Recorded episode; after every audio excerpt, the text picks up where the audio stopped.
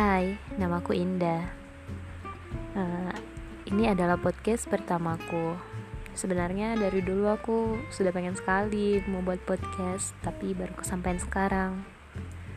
Hmm, mungkin ini cuman pembukaan aja sih di podcastku. Aku cuma mau bilang sama teman-teman, dengerin ya podcast podcastku nanti.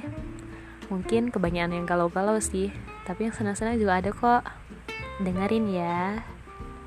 Selamat malam, terima kasih.